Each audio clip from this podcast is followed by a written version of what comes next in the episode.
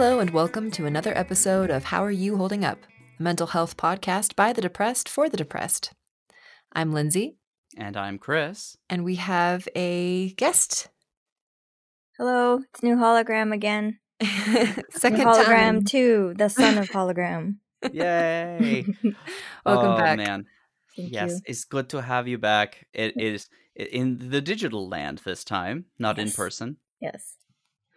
So, uh, first off, Linz, Yes. how are you holding up? I'm doing better than the last time I spoke on this podcast. And Chris, how are you holding up? I am doing okay. I uh I I yeah, same same kind of predicament of my my brain chemistry is great, Yeah. but my thought patterns are still shit-tastic. Mm. So, you know, I just I just one thing, one thing at a time. It's fine. It's fine. But ultimately, yeah, we did have some folks reach out and wanted to make sure you were okay because they were concerned, just like people were concerned when I was uh, in my deepest, darkest depression well. Yes, and I was this was a deep one for me. It I haven't been that bad in a little over a year, I think. And um I'm really glad that I'm not still in there because I was starting to consider medication. And new Mm. Hollow, how are you holding up? Um, I'm spicy and PMSing and just really grateful and feeling every emotion at once. And I'm in pain, so I'm really medicated. You could probably hear it in my voice. Sorry about that. A lot of lot of drugs and a lot of yoga, so got the blood flowing too. Um, Got that drug yoga. Yeah. drug yoga, ganja yoga.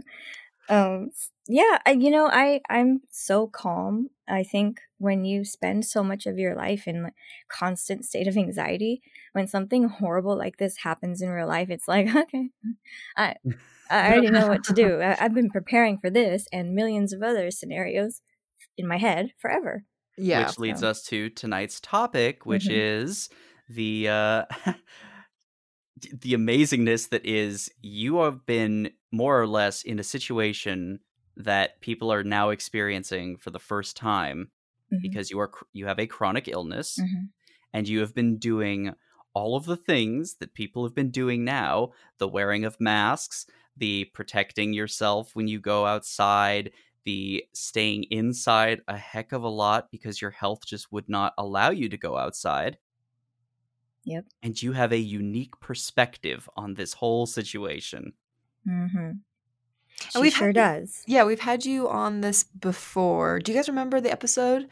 i think it Um, was chronic illness Yeah, it was. I think it was just chronic illness in general. I I just don't remember the number. But yeah, the chronic illness, we definitely recommend you guys listen to that as well. Mhm. where um, she talks about what she goes through.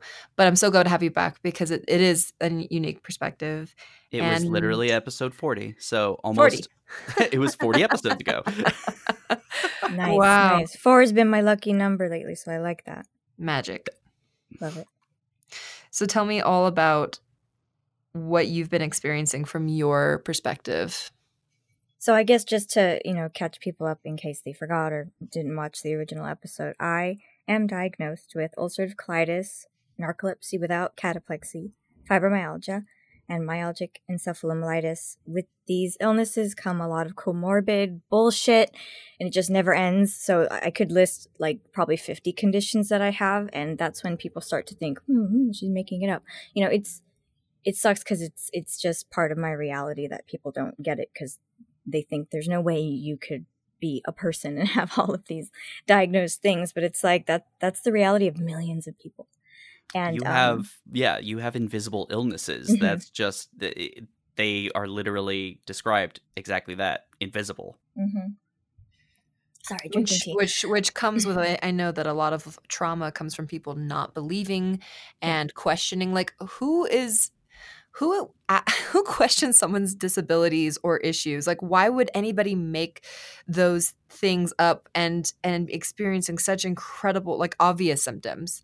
I know i uh, i know i've known you now for a while and i feel like Mhm. i can tell just from the tone of your voice when you're feeling um okay, like kind of evened out, or when you're in pain, or when Mhm. you know, like you don't even have to tell me now. And for people to wonder, like, well, why do you need to have a disability placard, or why do you need to miss so much work, or why do you wear a mask? Like, it's so bizarre to me that in USA, um, wearing a mask is such a I don't know, like uh, this weird paradigm of like, uh, it's it's looked down upon or embarrassing. There's so many things I can say about everything you just said, so that I'm gonna try to remember every point. But I, I actually emailed myself something before bedtime. I had a, I was ranting in my head, and so I wrote a note to myself that said, "For me, it's not even just that people think we're faking because, I know that we're faking being sick for the attention. It's that none of them will ever know unless they get sick too. What a feat it is for us to go about our everyday lives in bodies that tremble from exhaustion." And that's the trauma. It's yeah, it sucks not being believed, but the trauma is I am giving it my all to do little baby things, to do a fraction of what adults do, and no one is recognizing how much it takes out of me to claw my way through life every day in pain and throwing up and blah blah my butt is bleeding you know it's it's just it's Yeah. stupid shit like that and that Yeah. it's gross it's uncomfortable it's embarrassing and I have to be the strongest person because everyone else is too fucking fragile to be there for a sick friend or family member because it's it's upsetting to them. Mhm. So they block it out. It's selective empathy. It's just a it's a thing they do to protect themselves. And it's not necessarily malicious, but they go, I don't want to feel that way about someone I love. They must be faking in their head. It's like a subconscious thing. It's so weird. That is bizarre. hmm It is uh, just a more or less a form of denial. I mean, it's that is denial. it's it's really just denial where, you know, it yeah, like you said, nobody wants someone they love and care about to go through what you go through. hmm Like so much on such a consistent basis. Well, I think it's also interesting because um, I'm thinking about the parallels of when somebody comes out and says, I have depression to somebody else. And a lot of the responses, I think you're fine. oh yeah. Like, you don't have depression. Yeah. Y- Mhm. Yeah. And it's like, and I've even actually felt that response in me to somebody who I was like, there's no way this person has depression. And then I had to like stop myself before I said it, of course. I'd be like, Lindsay, you have a podcast. Like, listen to what they're saying. Don't put your own. And I don't know why we do that. Why do we do that? It's an automatic animal caveman brain that we just do to try to protect ourselves because it's it's scary and um even when we have experience with it it's like I, I remember finding myself like i'd meet like a girl on set who had an illness too and there would be this stupid little little shit baby voice in my head like me, me. and i'm like why are you me meing at her like she's she's a family member to you because you guys are in this together Oh, yeah. I mean, you you don't know if she's faking. Yeah. she you guys mo- are both in this shitty fraternity of Yeah. people who suffer from chronic illness. And then sucks. yeah, it's stupid. And then like on the subject of masks in America. So I did a homestay in Japan in 2009 for 3 months. And I was 19 and masks are just a thing. You go to work, you f- you hear something is going around, a rumor that's flu season soon, so you just wear your mask. You uh you don't feel good yourself, you wear a mask. It, you don't feel like showing your face that day, you wear a mask.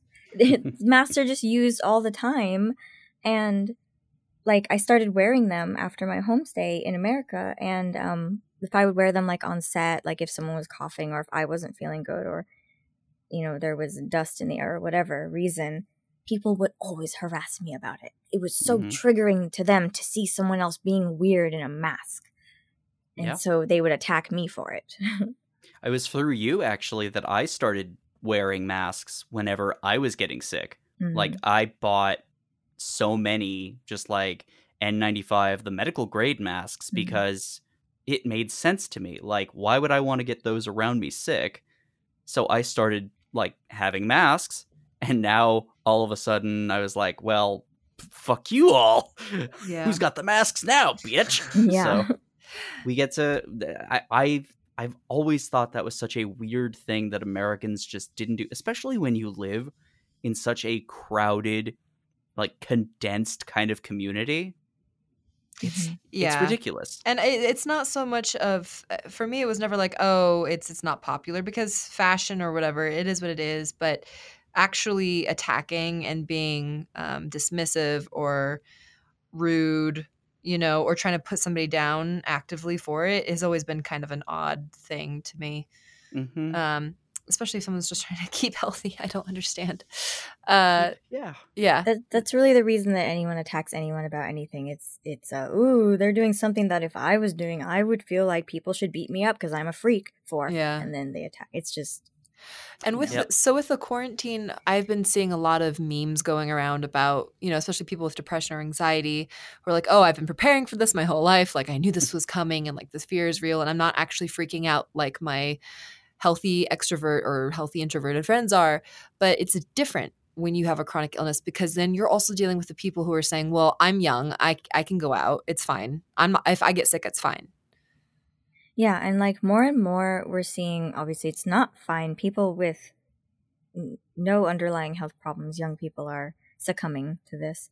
And it's like, you know, I I can't say if I would have a bad um time with it. I don't know. I think maybe I would. it it's just it when we have the we have this problem where we we don't think about other people and that sounds really simple when I say it like that. But all the Mhm. people, I'm not worried because I'm healthy. It's like, it was never about you. Yeah. It's not about you. Yeah. Yeah, and I think I something that was interesting for me to deal with was I have terrible lungs. I've had terrible Mhm. lungs since I was a little kid.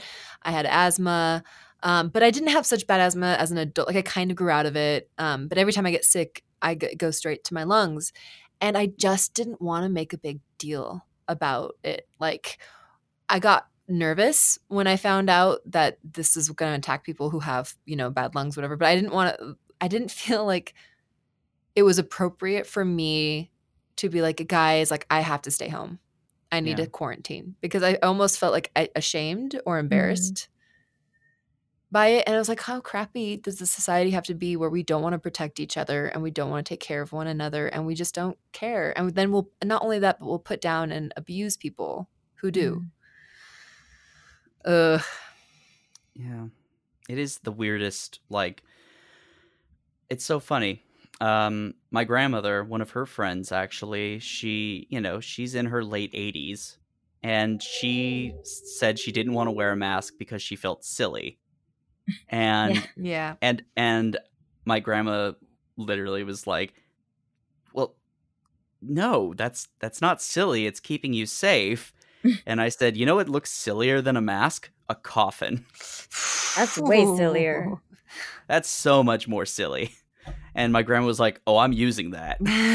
so it's it's so like I don't understand it. People are not understanding this, the severity of it, or if they are, it's it's like shouting into the void sometimes. Yeah. Well, I think people are starting to. I think the news started to catch up a little bit finally. And Mhm. unfortunately, we're seeing cases with younger people. And of course, the people who did go out and say, it, will screw it, are now sick. Yeah. Mhm. Um, but let's bring it back to New Hollow Mhm. and what what you've been doing to cope and, and have a good mental place for yourself. Yeah. Well, since I have so much experience just, you know, having to keep sane and busy and manage mood swings, manage flare ups, manage whatever every day, I I'm so good at like scheduling myself. So I have a planner, I write it in every night. I color codes, you know, self care, chores, you know, tedious things. And then I have a whole section just for creative stuff or games and, you know, whatever, hobbies, things like that. And I'm realizing, oh my God, most people don't do this. Most people Mhm. don't write a schedule for themselves on a day off. They just wake up whenever, eat whenever. Oh, maybe I'll do this or that. And that's their day. And I'm like, damn, like we should be teaching this at a young age because the only reason I survived so many years in isolation, sick and depressed and feeling unsupported was because I was able to turn to creative things and you know other things. I just learned how to not just be busy, but how to listen to what I need. You know, if I want to I'm like, "Oh, I want to I want to do something I need stimulation, but I'm having a flare up, I should rest instead." And not feeling guilty about being in bed resting. Yeah. We feel so guilty about doing nothing. Yeah, no, I I personally I can vouch. I am incredibly guilty of being unable to really give myself that ability to just like take a day and rest. Mhm. I suck at it. I suck real hard at it. But it's it's so important to just take those time take that time that you would normally spend freaking out. But I think that like the other thing is you keep yourself to a schedule when you don't necessarily like yeah, like you said, most people don't do what you do Mhm. but you're keeping yourself sane by giving yourself structure. Yeah. As opposed to letting it just be chaos. Yeah, I remember somebody talking about also when you start working from home and how working from home is going to be different than working in the office. You're going to work less hours, but you'll be more efficient. You should take more breaks.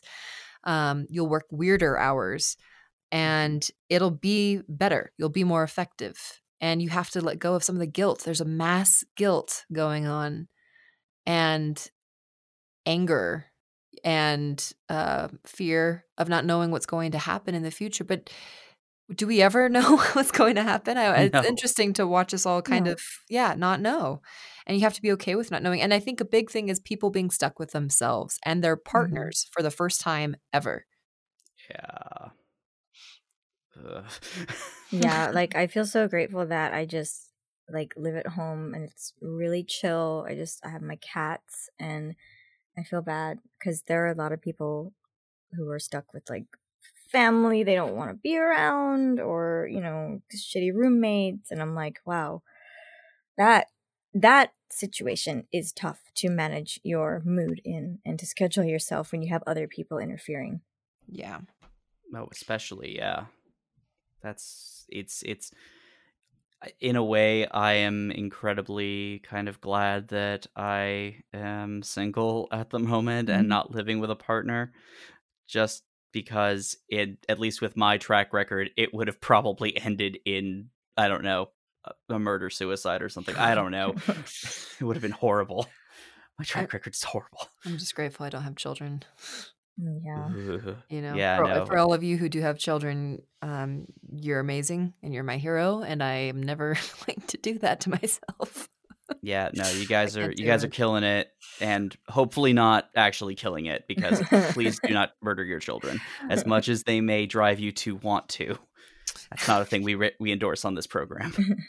So before we uh, were talking on the podcast, New Hollow, I was like, so like, how are you guys doing with the quarantine now in LA? It's been um, pushed for another month, and I Mhm. loved your response. You were like, nothing has changed for me.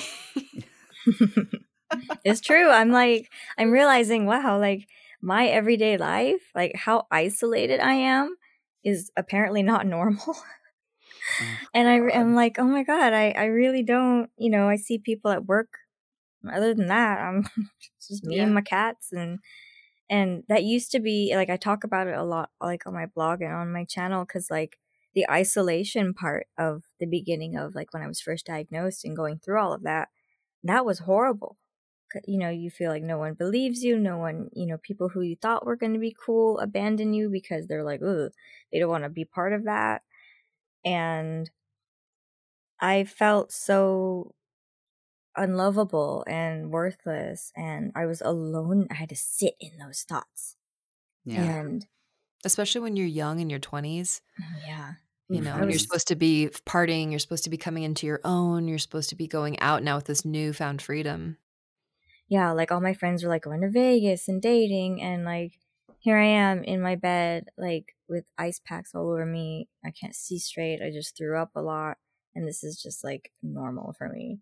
How depressing. And now I'm like, no, you know, I'm I learned a lot from it. It wasn't cute, it wasn't fun, it wasn't glamorous, but I learned a lot of skills that now I'm like, wow, I have all these skills. And most people who are in this whole lockdown situation don't and so now they're having to learn it at a much different time in their life and I feel like you've found a lot of peace with yourself. mhm. Yeah. You know, that's something that I've always gotten from being around you is you're a very peaceful person. How do you what would you recommend for people to starting on like a more peaceful healing journey with themselves? Uh, the most important thing is uh, to forgive yourself for everything, for not being perfect, for your um, less mature, less educated, less socially sophisticated, less kind self from your past. You have to start there. You're never gonna, you know, run around trying to make sense of your trauma and get apologies from people who who messed you up. Um, when you still hold a lot of hate for yourself. And so something I had to realize was just how so much turbulence that I was feeling inside was always happening in my personal relationships. Um, yeah. Mm. and I I made a decision that I didn't want to live that way anymore. And you know, I have my relapses where I'll, you know, uh, something will trigger me and I'll completely like blah my Of life is over. You know, blue. It just oh, it's ugly and it's stupid, and then I just cry in the bathtub for a while and pick myself up, put a face mask on, you know, vape, get in bed. Just let yourself cry it out. Let you got to feel what you're feeling. But yeah. you you you know, even if you have one of those horrible days, be cool with yourself about it. Don't beat yourself up. You're just feeling what you're feeling. There's nothing wrong with it. I love that. Yeah. No, that's uh that's been something that I've, you know, I've tried to take from our friendship as much as possible. It's just like it, it it's so it's so difficult to understand that the forgiveness does have to start with you. Mm-hmm. And I don't think that forgiveness necessarily is linear or No. No. mourning. You know, like I know that for me I had to mourn certain things. Um not I'm not talking about just, you know, someone passing or or a relationship ending, but also mourning what you thought you were going to have in your life. Mhm. Oh, What you absolutely. yeah, the plans you thought you were going to have, the things you thought you were going to do, your dreams, and sometimes mourning that um goes hand in hand with also forgiving yourself for not being able to do certain things right then. You know, doesn't mean you can't find maybe an alternative path. But yeah uh oh it takes so much um like I, I turned 30 recently back in december and oh my god i realized i went from being the oldest 20 to the youngest 30 i'm a baby again and i'm just like wow you know i my 20s was all about i gotta do this i gotta do this i gotta accomplish and beating myself up you know oh i, I lost so much progress because i was sick and I had to be in bed and I was isolated. And I have to just be like, no, we don't live in that timeline. We don't live in the timeline where I was healthy and I went to music school. And like by the time I was 24, I had all these skills. No, we live here where I'm 30 and I had a very different experience. But the only thing you have is right now. So don't put uh, restrictions on yourself based on time. Silly. yes. Doesn't do you Yeah. any good. 100% agree. I had a weird night last night. I couldn't I couldn't fall asleep and I love sleep. When I'm depressed even, I I'll sleep even longer than I should, but I last night was up till like 3 or 4 in the morning and I wanted so badly to sleep and I just was going over all of these people who have either left my life or who I hurt and like all you know all those past traumas that you have that I had thought, "Oh, I've I've healed from, I've gotten through or like I'm doing pretty well with." And it all came rushing back to me Mm. and at one point I just had to feel it again and throw out and I'm sorry and and feel like crap for a little bit and know that the next day would be a new day. And I woke up and I was like I felt removed from all that again, but it was so real at the time. Mm-hmm. And I feel like this quarantine is bringing out some weird stuff for me. Um I've always liked being alone, but I've never liked being forced alone for weeks and weeks and weeks, you know? And I take a lot of strength from my family and from my small little circle of friends. And I haven't been able to see these people and going through um, losing a friend has been so painful and and reliving some weird trauma through that of like if i tell other people what's going on with us will they believe me will they choose Mm. sides Mhm. will they will i look like the bad guy for bringing it up and then that brings me into a loop of like all the friends I've lost because of breakups or because I just chose the wrong people. And so I think quarantine is going to bring out some things for people that they weren't ready to face and trying to learn to process it and th- for me what's been helpful has definitely been um not letting myself close people out because that's the biggest thing I want to do is like avoid talking to people even more because it's Mhm. embarrassing. But yeah, talking to people about it, like you said, crying and then putting a face mask on and going outside in the sunshine. hmm Yeah. Yeah, it's really important right now. It's like a lot of us do have trauma about like asking for help and not being believed and being made to believe that it's something wrong with us. Like it has something to do with us being weak as people, that we have to go to someone and say, I'm depressed, I'm having bad thoughts, or I'm having a flare up and I'm just not in a good place, whatever it is. And so, you know, it's more important right now than ever to make sure you're reaching out.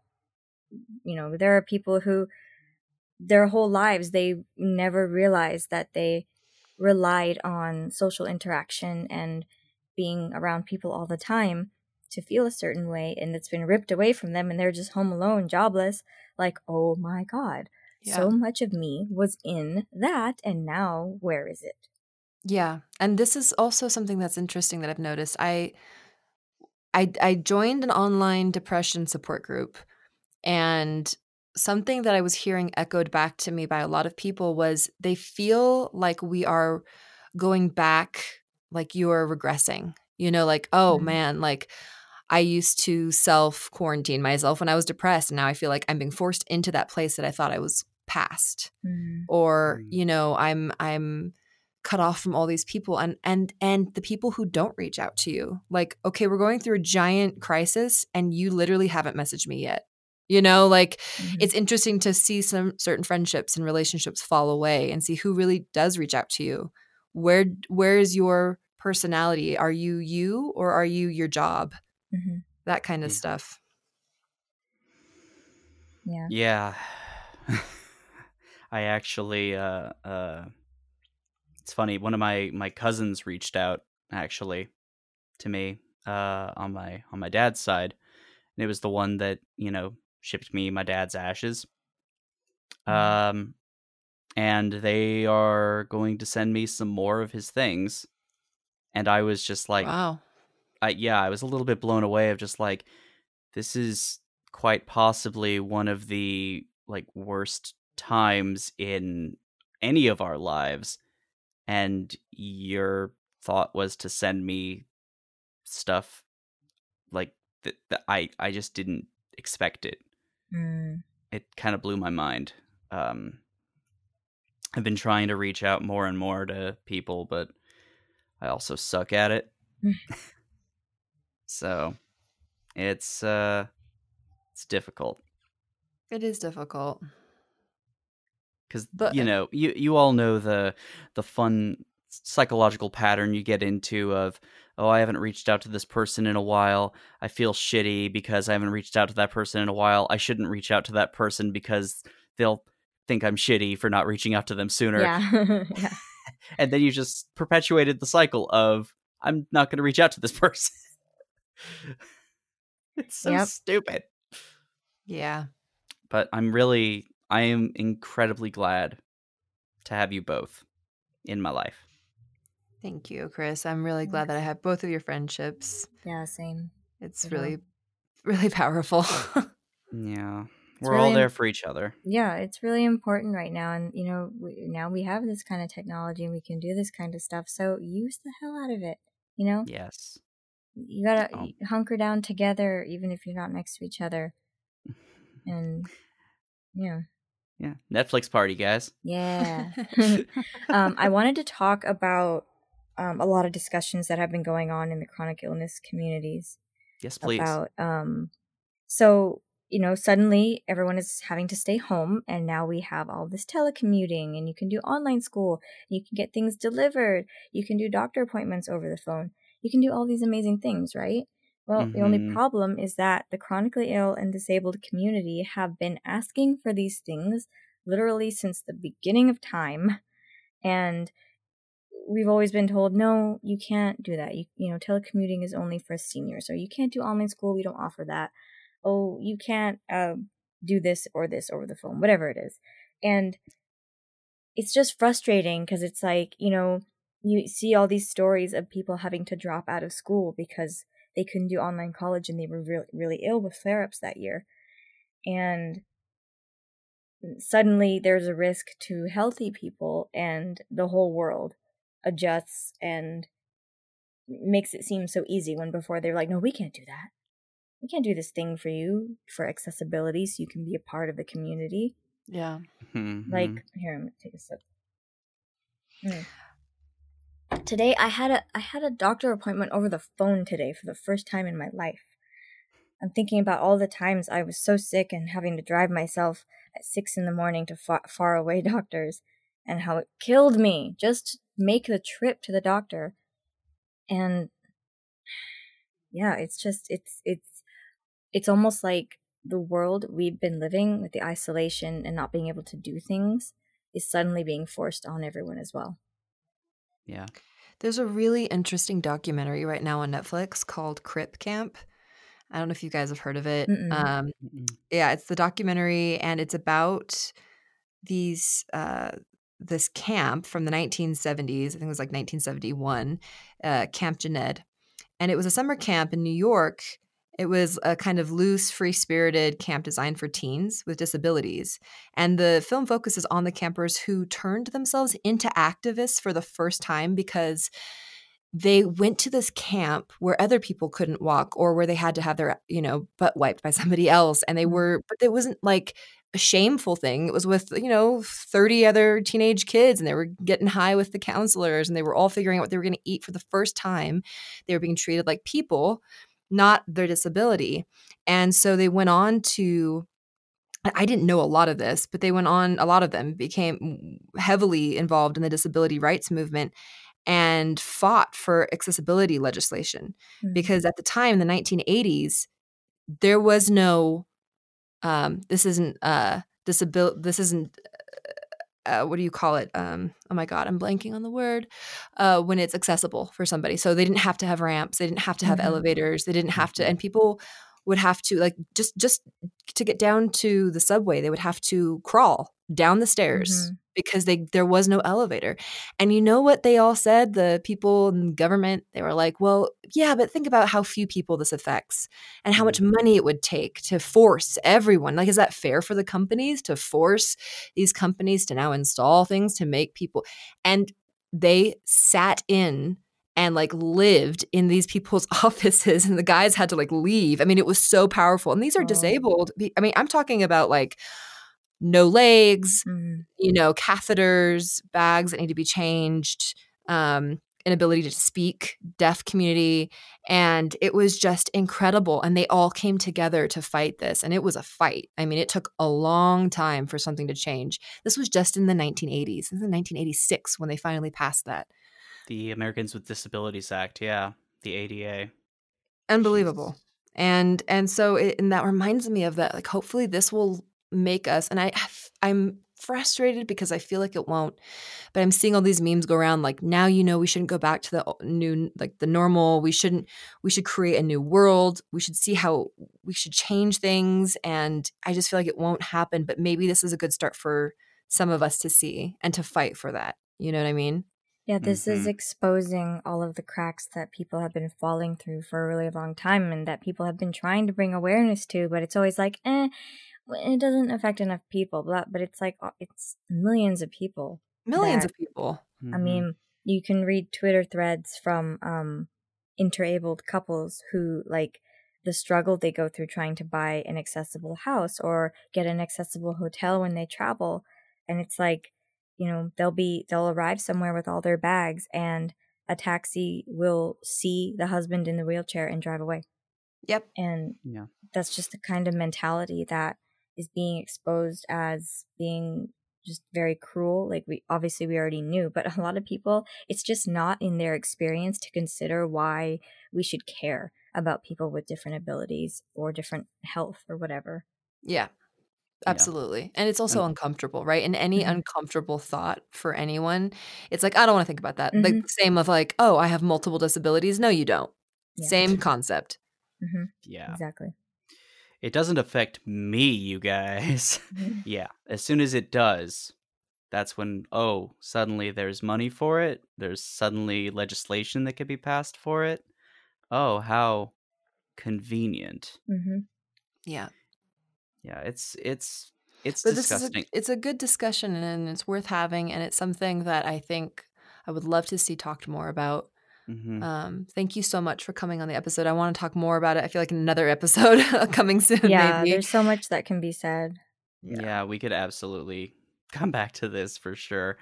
But um thank you so much uh both of you for you. being on tonight. I know that this episode is a bit later than we usually post. Uh hopefully our little week off uh y'all were taking care of yourselves.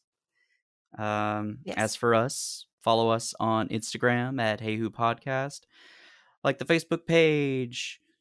S- send us emails. Send us emails. Take care of yourselves, guys. Thank you so much for sticking with us. And as always, don't, tell us to just get over it.